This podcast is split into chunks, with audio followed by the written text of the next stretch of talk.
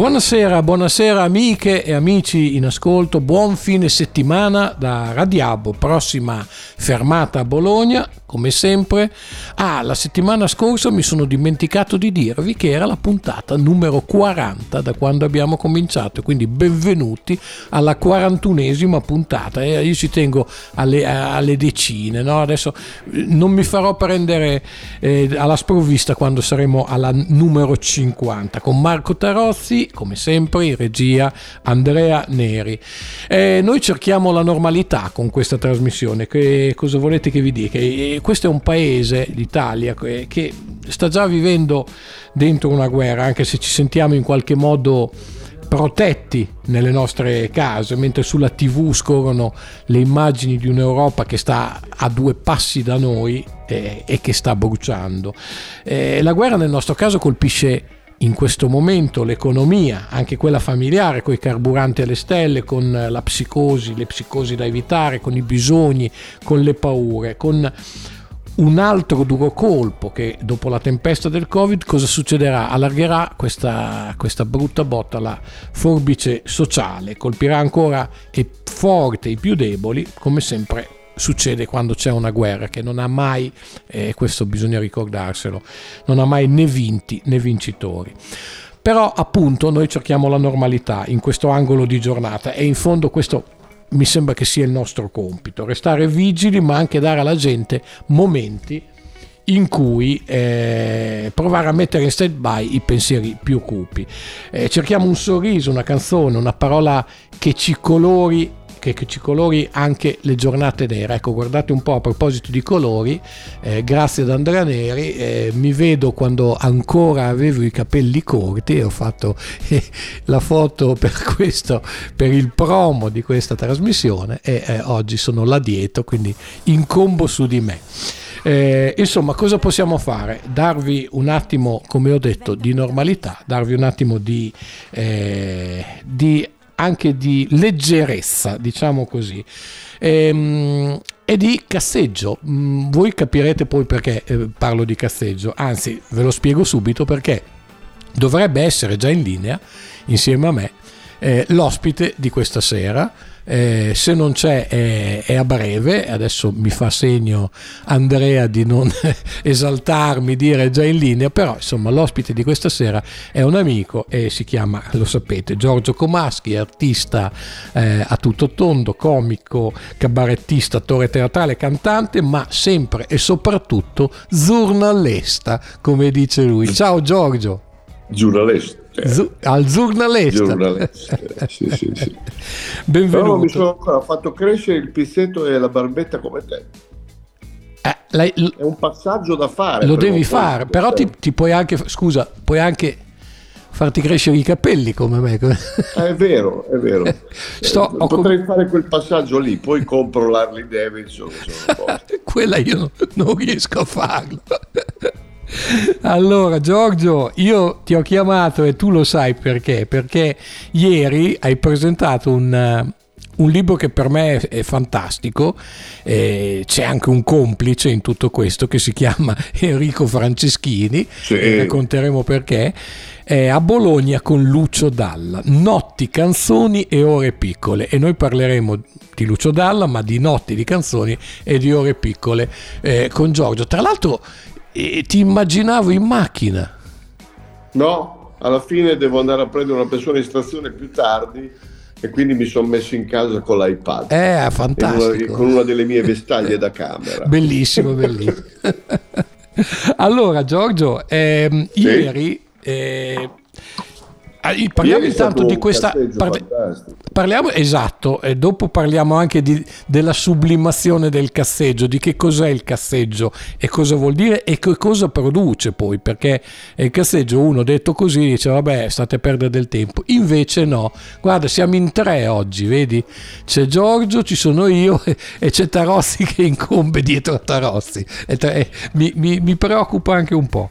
Eh, dicevo la collana con la complicità di Enrico Franceschini perché un anno fa più o meno di questi tempi era aprile eh, sei stato nostro ospite e mi avevi detto adesso faccio un libro eh, parlando di Bologna attraverso Lucio, perché questa è una collana bellissima, devo dire, una bellissima collana, una bellissima idea di Giulio Perrone, editore, eh, sì. dove eh, Enrico Franceschini, eh, giornalista, scrittore eh, di grande fama, insomma, corrispondente da Londra, insomma, e conosce bene Londra e ha fatto un libro raccontando Londra nei posti di Sherlock Holmes. È vero. E ti ma ha detto... Lui, eh. stato uno, secondo me è stato uno scherzo di Lucio anche questo, perché mi ricordo benissimo che il giorno prima eh, stavo parlando con Carla e dicevo ah, mi piacerebbe avere un'idea per scrivere un librozzo in questo periodo anche un po' tempo piacerebbe però non trovo un'idea magari una trama chissà. Ne chiacchieravo lei fa boh se non ti viene così.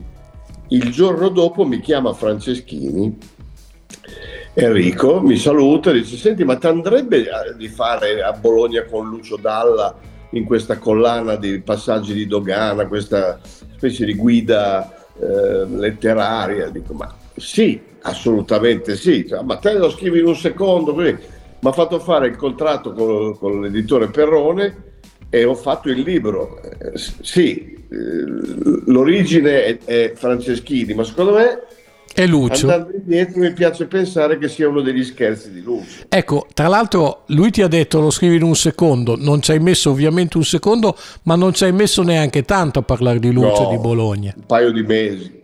Eh, quindi voglio dire, era tutto lì. Cioè, perché... raccontare la notte attraverso i circuiti di Lucio e i percorsi di Lucio che io un po' conosco, come dice Bonaga, eh, sei sul cannone di una bicicletta e pedala Lucio per Bologna o qualche volta pedalo io.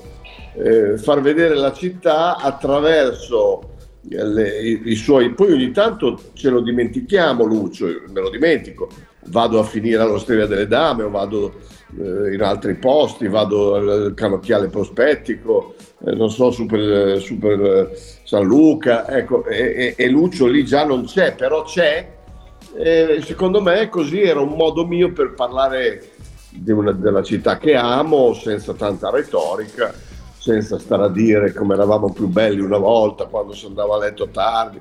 Erano altri tempi, diciamo, eravamo anche più giovani. Eh, c'era il casseggio, ecco questo è importante, perché ieri c'è stata questa disputa con Bonaga. Sì, sì, la sublimazione termine, del casseggio. L'etimologia, è tutt'oggi che va avanti con l'etimologia del casseggio, mi ha mandato un messaggio con scritto la definizione del vocabolario, io ho telefonato a Guccini, ho chiesto a Francesco, che tra l'altro ho fatto un'intervista a lui per il Carlino che esce domani su, su, come, su quando eravamo poveri, lui dice, cioè nella montagna che si riciclavano le cose, cose che stiamo per fare forse adesso, esatto. buttiamo via tutto, ma lui mi ha detto due o tre cose bellissime, tipo, non so, io ho un frigo del 60 in cantina, che non ha il freezer, ma va ancora, e però in casa ho due o tre freezer, ecco, po- avrei potuto usare quello lì, se gli sono venuti tutti i dubbi, una macchina da cucire che va. Insomma, e allora oggi eh, con lui ho approfittato per, anche, per, anche, a lui di chiedergli se il termine casseggio che noi usiamo per, eh, per identificare questo modo di stare insieme bolognese che porta creatività, che è sul non fare niente stare lì, eh, proprio il termine è grattarsi i maroni, senza dire senza fare particolarmente niente, parlando di niente, invece poi parlando di niente non è vero che si parla di niente, si parla di altre cose. E quindi noi lo diciamo, diciamo casseggio, ma in termine positivo. Esatto. No? Casteggio. Lui diceva: Ma come? Casteggio da dove deriva? Da cervello? No, deriva da cazzo. Allora, naturalmente si è scatenata una grande disputa sul termine Però, casteggio, secondo... ma è un modo di dire nostro per dire leggerezza. Ecco, se, leggerezza, ma... ha dato ragione a Brambilla, al direttore del Carlino, sì. perché dietro al termine casteggio c'è l'uso della leggerezza anche nelle cose a volte un po' pesanti, che è un po' la, la chiave nostra, diciamo. Ecco, ecco però la, cioè, questa sublimazione del casseggio come forma d'arte, eh, che, da cui poi cioè, che ha partorito dei capolavori, poi dal casseggio sono nate delle cose meravigliose che arrestano. Tu dimmi se il bar sport di Benny non nasce da un casseggio di esatto. Benny a guardare dentro i bar. Cioè, stare in un caffè, vedere il nonno da bar, l'usona, il cinno, la cola, partenza per il Firenze per andare a vedere la parete del Bologna. Cioè il bar sport che è un capolavoro è nato dal, da, dalle, dall'osservazione del, del casteggio, ma poi mille altre cose, canzoni di Lucio. Eh, Lucio ha scritto eh, Anna e Marco in un, in, un, in un posto di Via delle Fragole, gli è venuta lì che adesso c'è una parrucchiera chiusa tra l'altro, parrucchiera non mi ricordo come si chiama, in via delle Fragole, lì c'era un bar dove lui andava a giocare a flipper perché era un po' solo in quel periodo e sentiva eh, i, i, giovani che volevano andare a ballare il sabato sera, infatti corre su in casa eh, e scrive quante stelle nei flipper sono più di un miliardo e, e racconta di Anna e Marco che poi esistevano veramente. Quindi nasce proprio dall'osservazione di una vita quotidiana apparentemente volta a far niente. Ecco, questo voglio dire. Però poi noi quando c'è da lavorare lavoriamo e non è che facciamo solo i cassari, che sono quelli cassari, sono i titolari del casseggio. Senti... Adesso sento un telefono che suona, non è telefono! sì, ecco. C'è una cosa... Senti, ma è normale Marco che io senta la tua voce così bassa?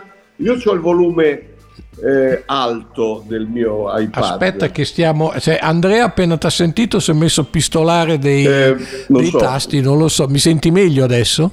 No, sempre basso. Insomma, basso, però ti senti. Vabbè, casomai provo, provo a fare... Aspetta, due... perché qua suona il telefono continuamente e noi stiamo parlando e siamo disturbati da questo telefono. Beh, vabbè, ma ci sta, dai. Siamo in diretta, quindi... No, ascolta, c'è una cosa che mi ha colpito ieri, perché ieri a presentare il libro c'erano a parte tanti amici ad ascoltare, ma con te, oltre al direttore Brambilla, c'erano appunto Giorgio Bonaga, Jimmy Villotti e, e c'erano gli amici di Lucio, perché adesso c'è un florileggio di amici di Lucio, è pieno di gente che era amica di Lucio, e, senza entrare nei, nei dettagli. Io non perché... ho visti in platea di amici di Lucio, quelli che si spacciano. Esatto, non ce n'erano, però ecco... Gli amici di Lucio, eh, ieri è venuta fuori una bella definizione eh, che è venuta da te, sono quelli che non si stupirebbero di vederlo seduto su una panchina di Piazza Cavour domani. Questa è la chiave di tutto. Gli amici di Lucio, quelli che lo hanno conosciuto per dire meglio, perché è inutile dire sono stato amico di Lucio, che Lucio non era amico di nessuno o era amico di tutti, però eh, se noi domattina lo incontriamo, giuro, io, Bonaga o anche Samuele Bersani una volta mi ha detto è vero, è vero, hai ragione, in piazza Cavour, in un bar o in via De Toschi o lì, cioè noi non, non facciamo quelli che hanno visto uno che è risuscitato, noi non ci meravigliamo più di tanto, noi andiamo lì e gli diciamo ma dove cazzo sei stato? Che cazzo hai fatto? Cioè, ci viene da, da, da, fare questa cosa, giuro, come se, perché è una cosa che ci sta. Cioè, se Lucio ricomparisse, ci starebbe. Cioè, veramente, è clamoroso questo. ed è l'unica persona a cui è attaccato questo tipo di, di cosa. Perché? Perché era così, imprevedibile, ballista, eh, iperbolico e funambolico che poteva anche architettare una cosa che dice io poi fra dieci anni un giorno mi faccio vedere in, via, in piazza Cavour e vediamo che faccia fanno. Che è poi la vera piazza è... grande tra l'altro, vogliamo ricordarlo? No, attenzione, infatti piazza grande, piazza maggiore, non piazza, c'entra niente. Piazza Grande, piazza Grande, è a Modena. Sì, esatto. La piazza Grande della canzone. Della canzone, Piazza Cavour. Eh. Dove Lucio abitava al numero 2 in casa con il babbo fino a 5 anni, eh, poi con la Iole che è la mamma ed è stato lì per anni, quindi le panchine in Piazza Grande sono le panchine di Piazza Cavour dove adesso hanno messo una statua abbastanza discutibile di Lucio che poi gli porta via gli occhiali tutte le notti. Esatto. c'è qualcuno che va lì e gli porta via gli occhiali insomma. senti e intanto ah, rispondi... uno che mi saluta. Bravo. Vedo, vedo da Cireale vedi Angelo. Ciao Giorgio un grande bolognese Cireale, amante della sua bellissima città. Ho letto con immenso piacere tutti i tuoi libri su Bologna e sulle abitudini di Bologna quindi Angelo adesso ti spieghiamo insieme a Giorgio eh, questo libro libro che dovrei comprare, perché se li hai letti tutti devi leggere a maggior ragione anche questo, insomma è un, pelle- un sopralluogo, un pellegrinaggio della città camminando insieme a Lucio Dalla. Sì, se poi uno si vuole anche allargare, comprare per esempio uno degli ultimi di Enrico Franceschini è a Los Angeles con Bukowski, bellissimo. Bellissimo. Cioè tu, perché lui è andato a Los Angeles, è stato corrispondente da New York, e è andato da, da Bukowski, ha avuto una, una, giornata in cui ha parlato con Bukowski. Quindi ti, ti racconta Los Angeles nei luoghi di Bukowski, ma è bellissimo anche mh, mm, eh, a, a Mosca con Mayakovsky o a Parigi con Baudelaire. O, c'è, c'è una collana molto carina io ho fatto a Bologna con Lucio Dalla alla mia maniera, ognuno poi l'ha fatta alla sua, no? però è, è, un modo per un, anche essere turisti col libro, magari uno dice vado a vedere dov'è che giocavano il torneo di Gaibola su a Gaibola, sui colli con la chiesina, il campo spelacchiato, oppure vado a vedere dov'era lo studiolo di Lucio dove c'era scritto Cagnara Records.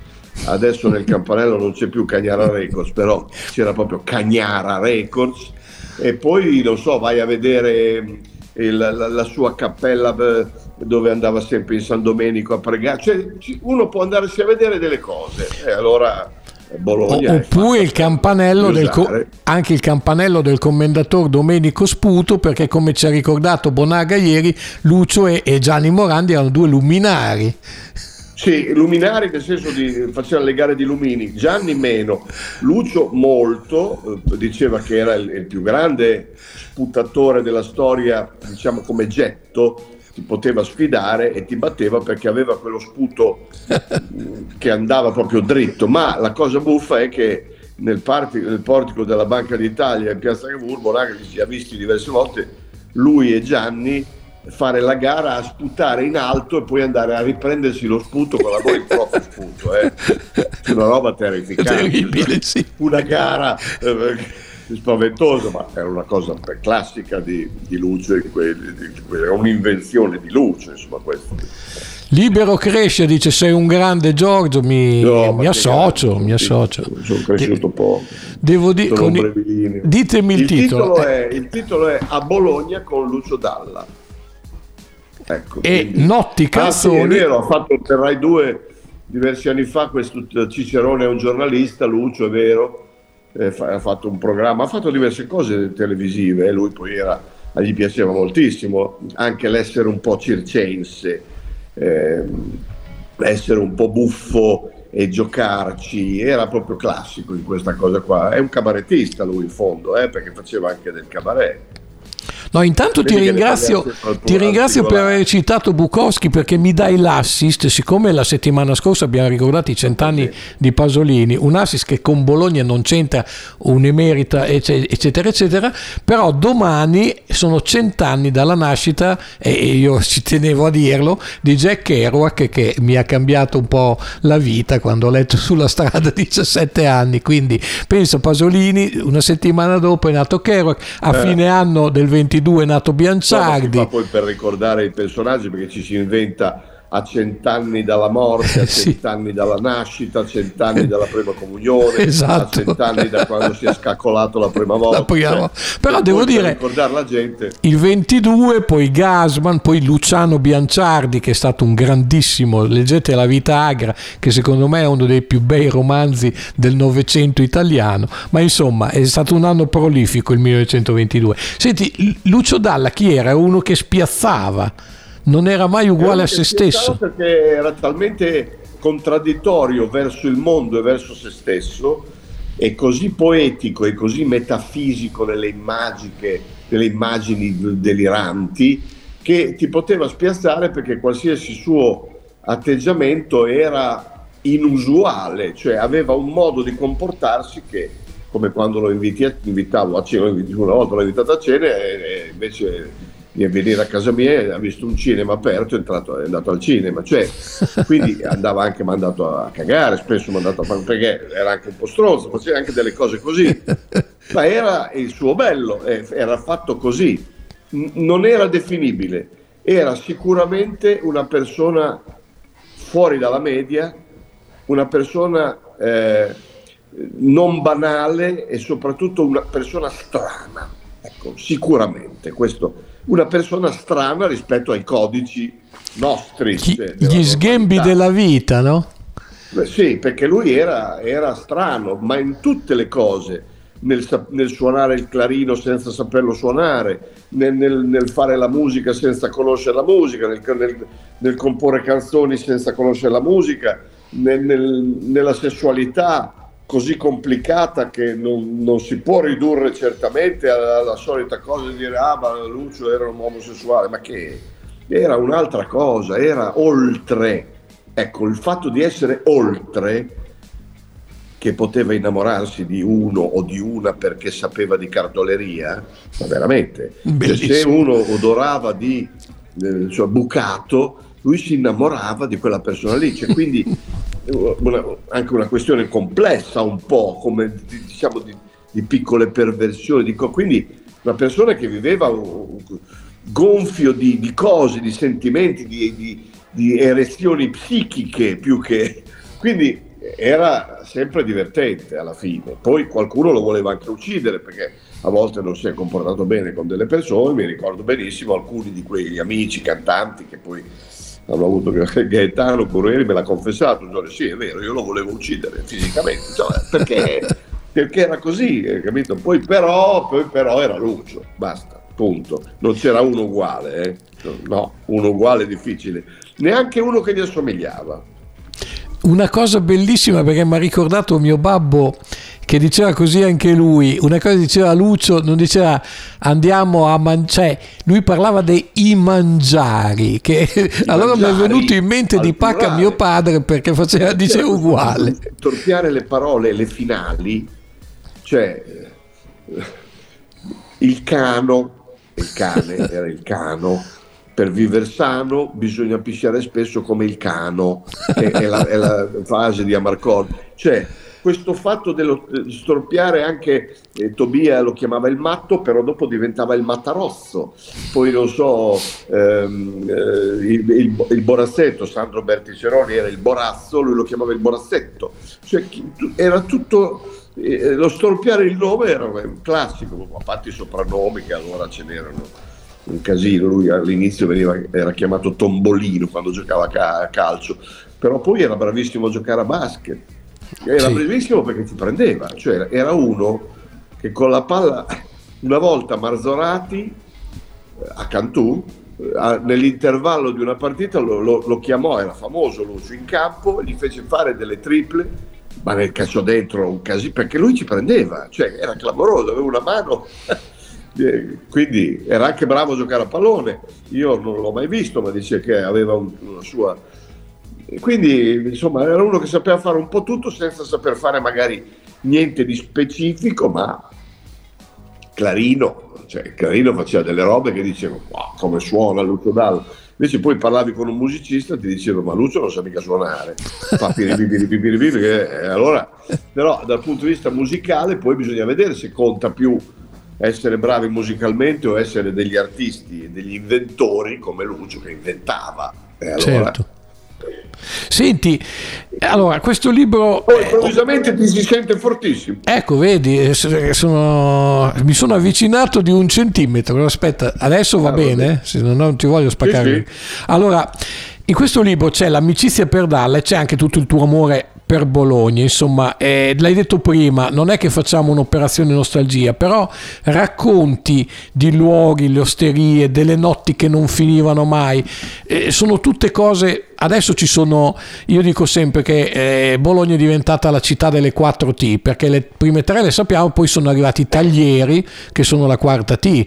Ecco, adesso è pipiù così, però a una certa ora si va, si va a nanna perché domani c'è da andare a lavorare, perché c'è, cioè una volta... Eh, quindi, no, ripeto, senza fare come... rimpianti, ok, però non c'erano. Oggi il termine sono stanco è un termine che io negli anni 70, 80 non ho mai sentito. Cioè, nessuno diceva sono stanco, vado a letto o non vengo perché mi sono alzato presto. Il fatto di andare a letto in quelle notti lì, forse lo è ancora per certi giovani, non dico mica perché noi poi siamo passati di cultura, però l'andare a letto era un lutto, era un lutto cioè l'andare a letto era una morte, l'andare cioè era finita la vita, uno doveva andare a letto perché era l'alba ed era, ci andava in un modo luttuoso. Perché, perché non si vedeva l'ora di star, di star fuori, tutto lì. Cioè, a dire niente, andare in stazione a prendere i bomboloni, le tagliatelle, il giornale, che c'era già dell'altra gente che era lì, che poi stava lì ancora di più, i musicisti, i giornalisti e gli altri Beh, si auguravano. Giorgio Bonaga mi ha raccontato che quando lui giocava nel Gira, che giocava la domenica mattina, la sera andava da Cesari al sabato sera con la borsa perché così non ripassava da casa e andava direttamente sì, a giocare. Era un modo così, poi forse eh, siamo cambiati noi, gli osti, gli osti sono cambiati perché una volta ti permettevano di rimanere seduto in un'osteria con un bicchiere di vino e, e basta, invece adesso l'oste ti deve far servire il primo, il secondo, il tomino fuso con la rucola, il dolce, il vinello, il tagliere, cioè, cioè, è diventato un ristorante, quindi l'oste non è più quello di una volta, sono cambiati soprattutto gli osti. E come dice Francesco, siamo cambiati noi, perché siamo noi che non abbiamo più quell'età lì, e quindi adesso diciamo, ah, eh, ti ricordi, sì, io più che dire mi ricordo, mi piace raccontarlo, dire guardate, era così. Ah, poi uno il fascino del era così, poi uno dice ah che bello. Cioè, ma magari è bellissimo anche adesso, eh, per carità. Cioè, quindi non è la nostalgia purulenta del dire ah una volta. No, è che c'erano dei cretini una volta ben, ben, che mancano molto. La cretinisia è mancata negli ultimi anni, manca il cretino, cioè il cretino da bar, ma nel senso buono, quando dici a uno ma so che cretino che sei e questo è liberatorio e questo è, è la chiave. Cioè è contento del... anche il cretino quando gli sì, danno quella medaglia il lì. il fatto dell'illessimento generale illessimento generale sono diventati tutti lessi tutti compiti, educati con la cravattina vogliono fare tutti la loro parte. Ma bisogna essere un po' cretini perché lì anche ieri quando abbiamo Bonaga faceva, era un cretino, Villotti pure, facevamo i cretini, ma facciamo i cretini in maniera leggera, divertente, capito? La cretinisia è la grande mancanza di questa epoca, oltre all'ironia.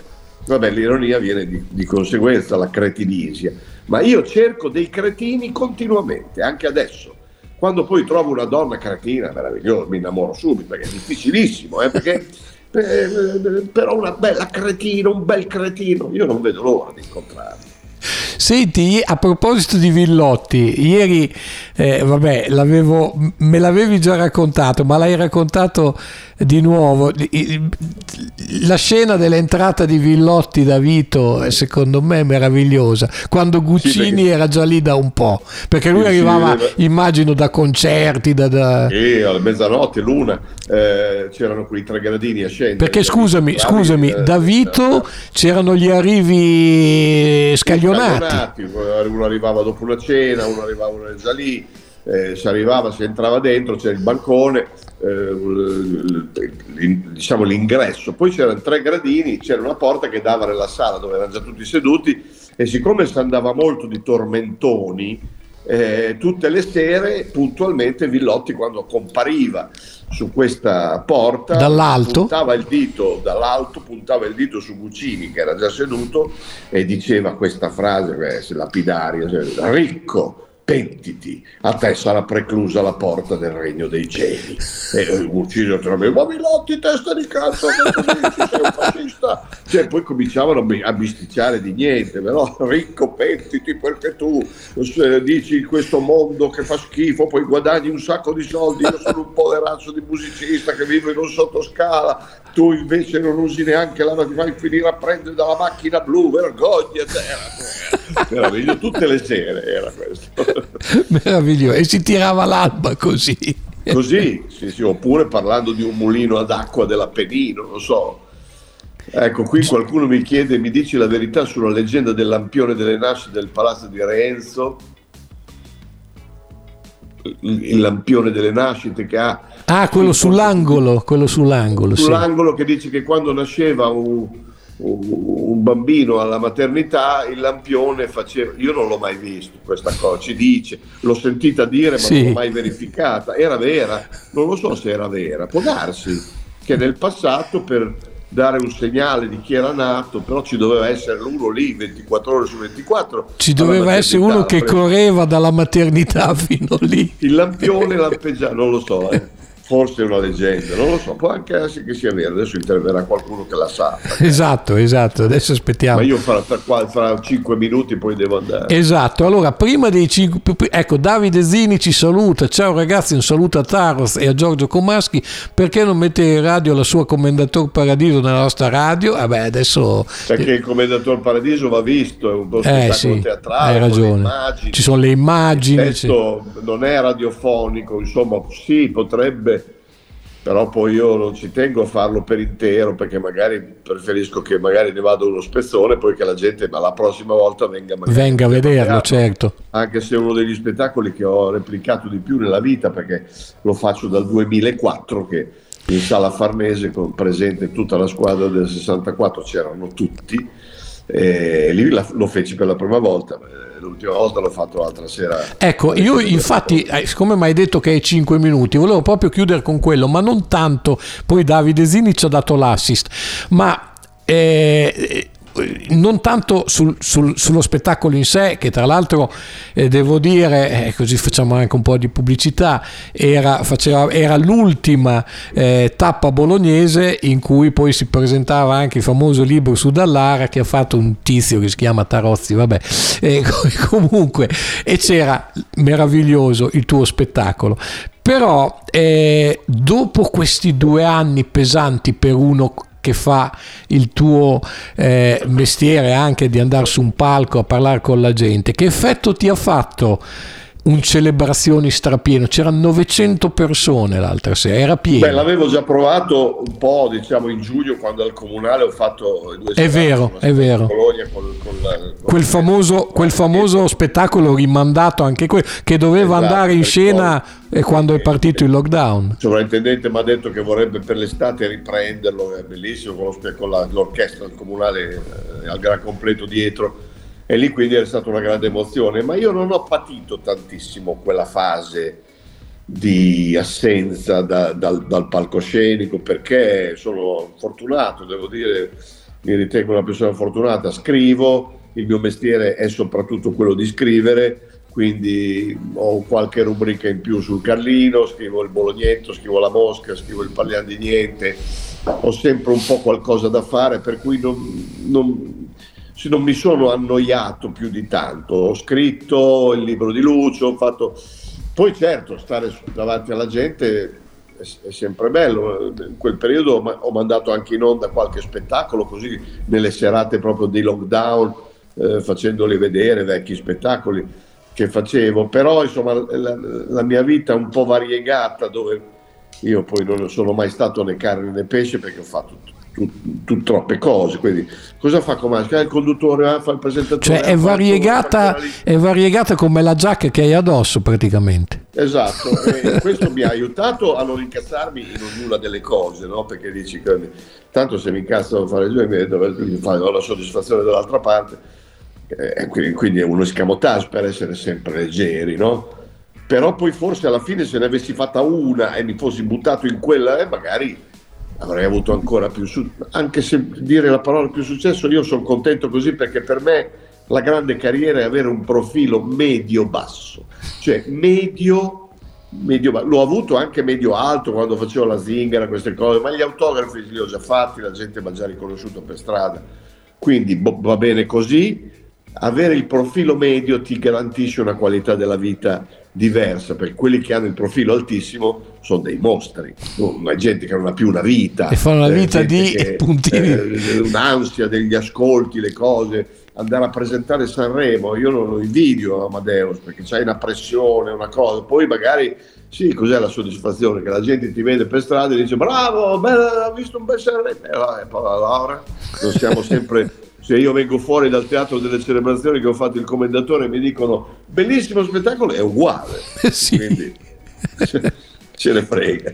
Vabbè, tu continua così, perché poi in quel modo lì ti ricordano, cioè la gente si ricorda, ah, Kobaschi è un giornalista, ah, Kobaschi è un attore, ah, Kobaschi è un cantante, quindi va bene così. Mi diverto. Sei su molti fronti. Se ne faccio un po' di più di una, pazienza, cioè mi piace, mi diverte, mi piace sempre essere stimolato e fare delle cose. Io eh, sono uno che esce alla sera, che non sta in casa anche adesso che faccio una fatica terribile a, a, chiamare della gente, ah non posso, sono stanco, ci vediamo stante settimana, si prende degli appuntamenti. Io se posso esco tutte le sere perché uscire è fondamentale, cioè vedere la gente, guardare, andare a ficcare il naso nei posti nuovi. E la gente invece sta in casa a vedere la casa di carta ultimamente. Esatto. È così. Eh, non so.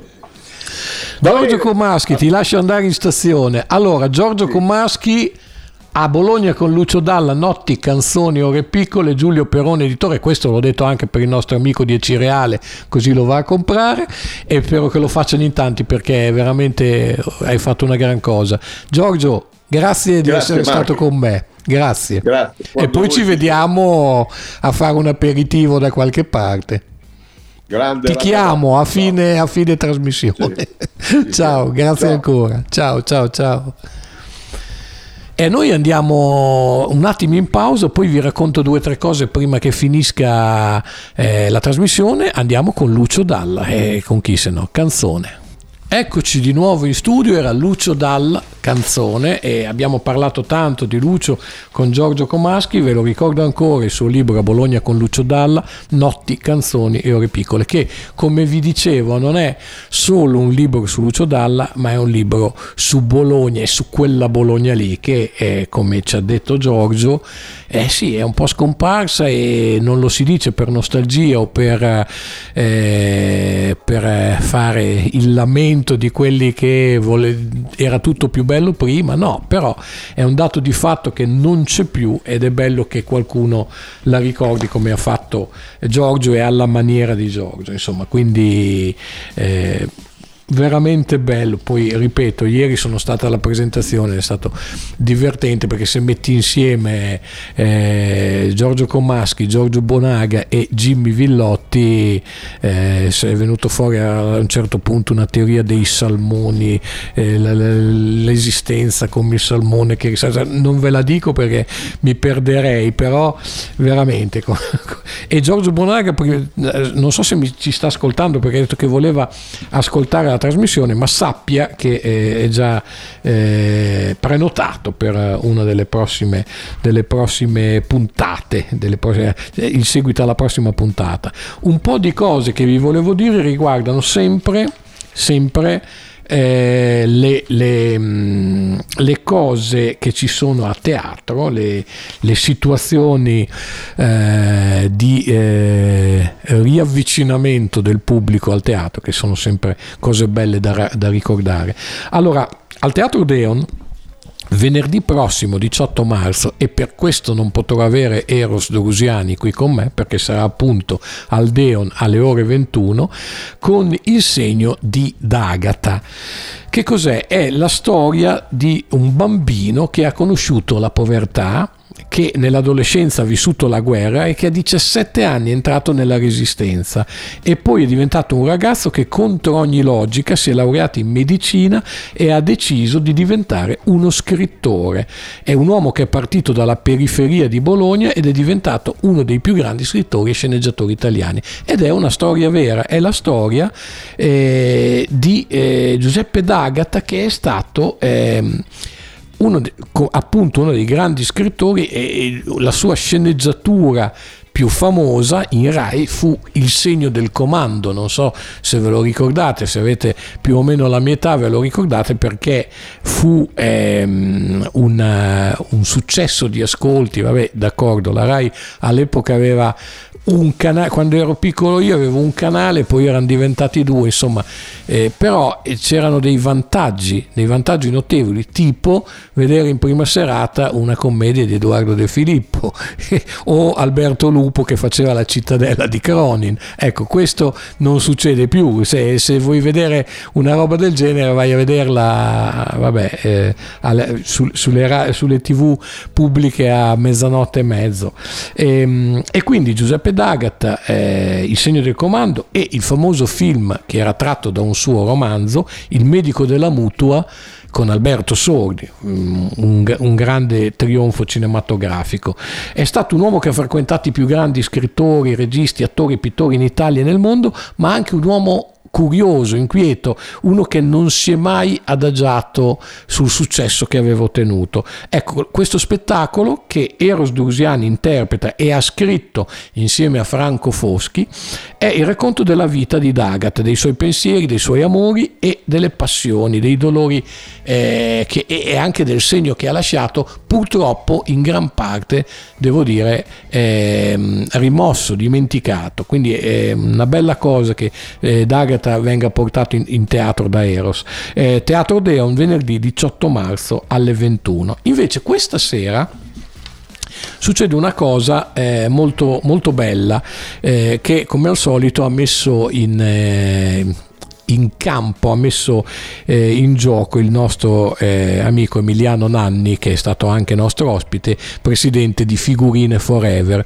l'uomo che ha inventato la figurina solidale, perché tutto quello che, tutte le celebrative, le figurine eh, numerate che, ehm, eh, che, fa, che stampa in onore di qualcuno, poi vengono vendute e il ricavato va eh, ad associazioni, a onlus, a, eh, insomma, a situazioni in cui c'è bisogno di, eh, di sostegno anche economico. Eh, la figurina che viene presentata questa sera al VAG ehm, è quella di Francesco Lorusso. Eh, oggi eh, sono 45 anni che Francesco Lorusso eh, è morto, morì l'11 marzo 1977 e quella morte fu, fu l'inizio di una eh, di uno Stato, è brutto parlare di guerra mentre c'è una guerra vera in corso, ma eh, fu eh, Bologna a ferro e fuoco per, per, un, per, per alcuni giorni,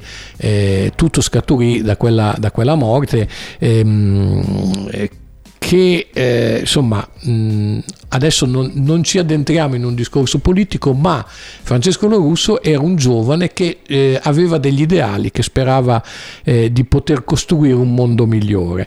E, mh, la sua figurina ha un senso perché Francesco Lorusso era un giocatore di rugby, aveva giocato a Pesaro ehm, eh, nel club di Pesaro aveva un passato da rugbyista e quindi eh, è stata fatta questa figurina realizzata da Elobea, cioè Beatrice Tinarelli, che è una disegnatrice bolognese apprezzatissima, soprattutto nei lib- nel campo dei libri di illustrazioni per bambini e appunto al VAG 61 in ricordo, all'interno delle iniziative in ricordo di Francesco eh, viene presentata. Il ricavato di questa figurina solidale più cartoline è stata stampata in 177 copie numerate 5 euro l'una eh, servirà a sostenere le attività di archiviazione e promozione sociale a tutela della memoria storica del Centro Documentazione dei Movimenti Francesco Lorusso Carlo Giuliani.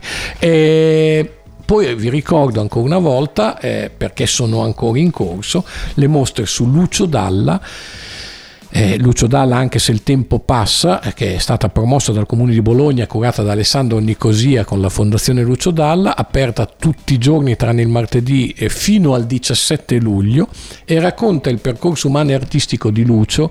Ehm, anche eh, attraverso tutte tutte le persone, tutte le situazioni che ha incontrato e ad esempio voi avete visto in Piazza Maggiore ci sono tre grandi gigantografie di tre grandi bolognesi che hanno dato tanto alla cultura di Bologna, Lucio Dalla appunto, Pierpaolo Pasolini e Roberto Roversi, in questa mostra ci sarà anche una, una sezione dedicata al rapporto di Lucio Dalla con Roberto Roversi che ha dato ehm, vita a tre grandi, ehm, tre grandi LP, eh, Il mondo delle cinque teste, Anidride solforosa e eh, Automobili. Poi la mostra di Pierpaolo Pasolini. Eh, Pierpaolo Pasolini è nato a Bologna, in via Borgonuovo, lo ricordo. La mostra è Pierpaolo Pasolini Folgorazioni figurative, voluta dalla Cineteca di Bologna e nel sottopasso di Piazza Renzo, che è una di quelle eh, parti di Bologna, di quella Bologna di cui abbiamo parlato anche con Giorgio, che era stata dimenticata e che sta rinascendo, così come rinascerà la zona del cinema cinema e non solo, perché all'inizio del Novecento era cinema, caffè Chantan, eh, il, il, famoso modernissimo angolo eh, sopra l'angolo dei cretini, come diciamo a Bologna, cioè l'angolo tra via Rizzoli e l'Archiginnasio. Ultima cosa, molto veloce, beh, eh, sono tornate eh, e non l'abbiamo da ieri sono, sono cambiate tante cose eh, per quanto riguarda le, la situazione della pandemia e le, io come sempre non, fa, non, dico numeri ma dico le cose positive e le cose positive sono che si torna a mangiare a bere nelle sale dei cinema dei teatri e tornano le visite ai ricoverati negli ospedali. Stare dentro un ospedale eh, con un problema piccolo o grande che sia e starsene da soli, beh, vi assicuro che eh, è una bella angoscia. Quindi questa è una notizia positiva, è una notizia positiva ehm, e significativa eh, e, e, che si aggiunge al discorso appunto dei bar nei cinema, nelle sale e anche al fatto per esempio che gli stadi potranno essere eh, più pieni. Io sono in fondo a questa puntata, è stata una bella puntata secondo me perché Giorgio Comaschi è veramente un grande innamorato eh, di questa città e si sente ogni volta che ci racconta eh, qualche cosa. Io mm, farei 14 puntate in fila con Giorgio perché ci sarebbe sempre qualcosa da dire e presto lo farò anche tornare. Intanto io vi ringrazio insieme ad Andrea Neri, anzi siamo in tre come ho detto, Andrea Neri, Marco Tarozzi e il suo, e il suo alter ego con i capelli corti. Eh, vi saluto e vi do appuntamento intanto a domani, replica alle 12 e poi, e poi venerdì prossimo con prossima fermata Bologna. Grazie a tutti, ciao!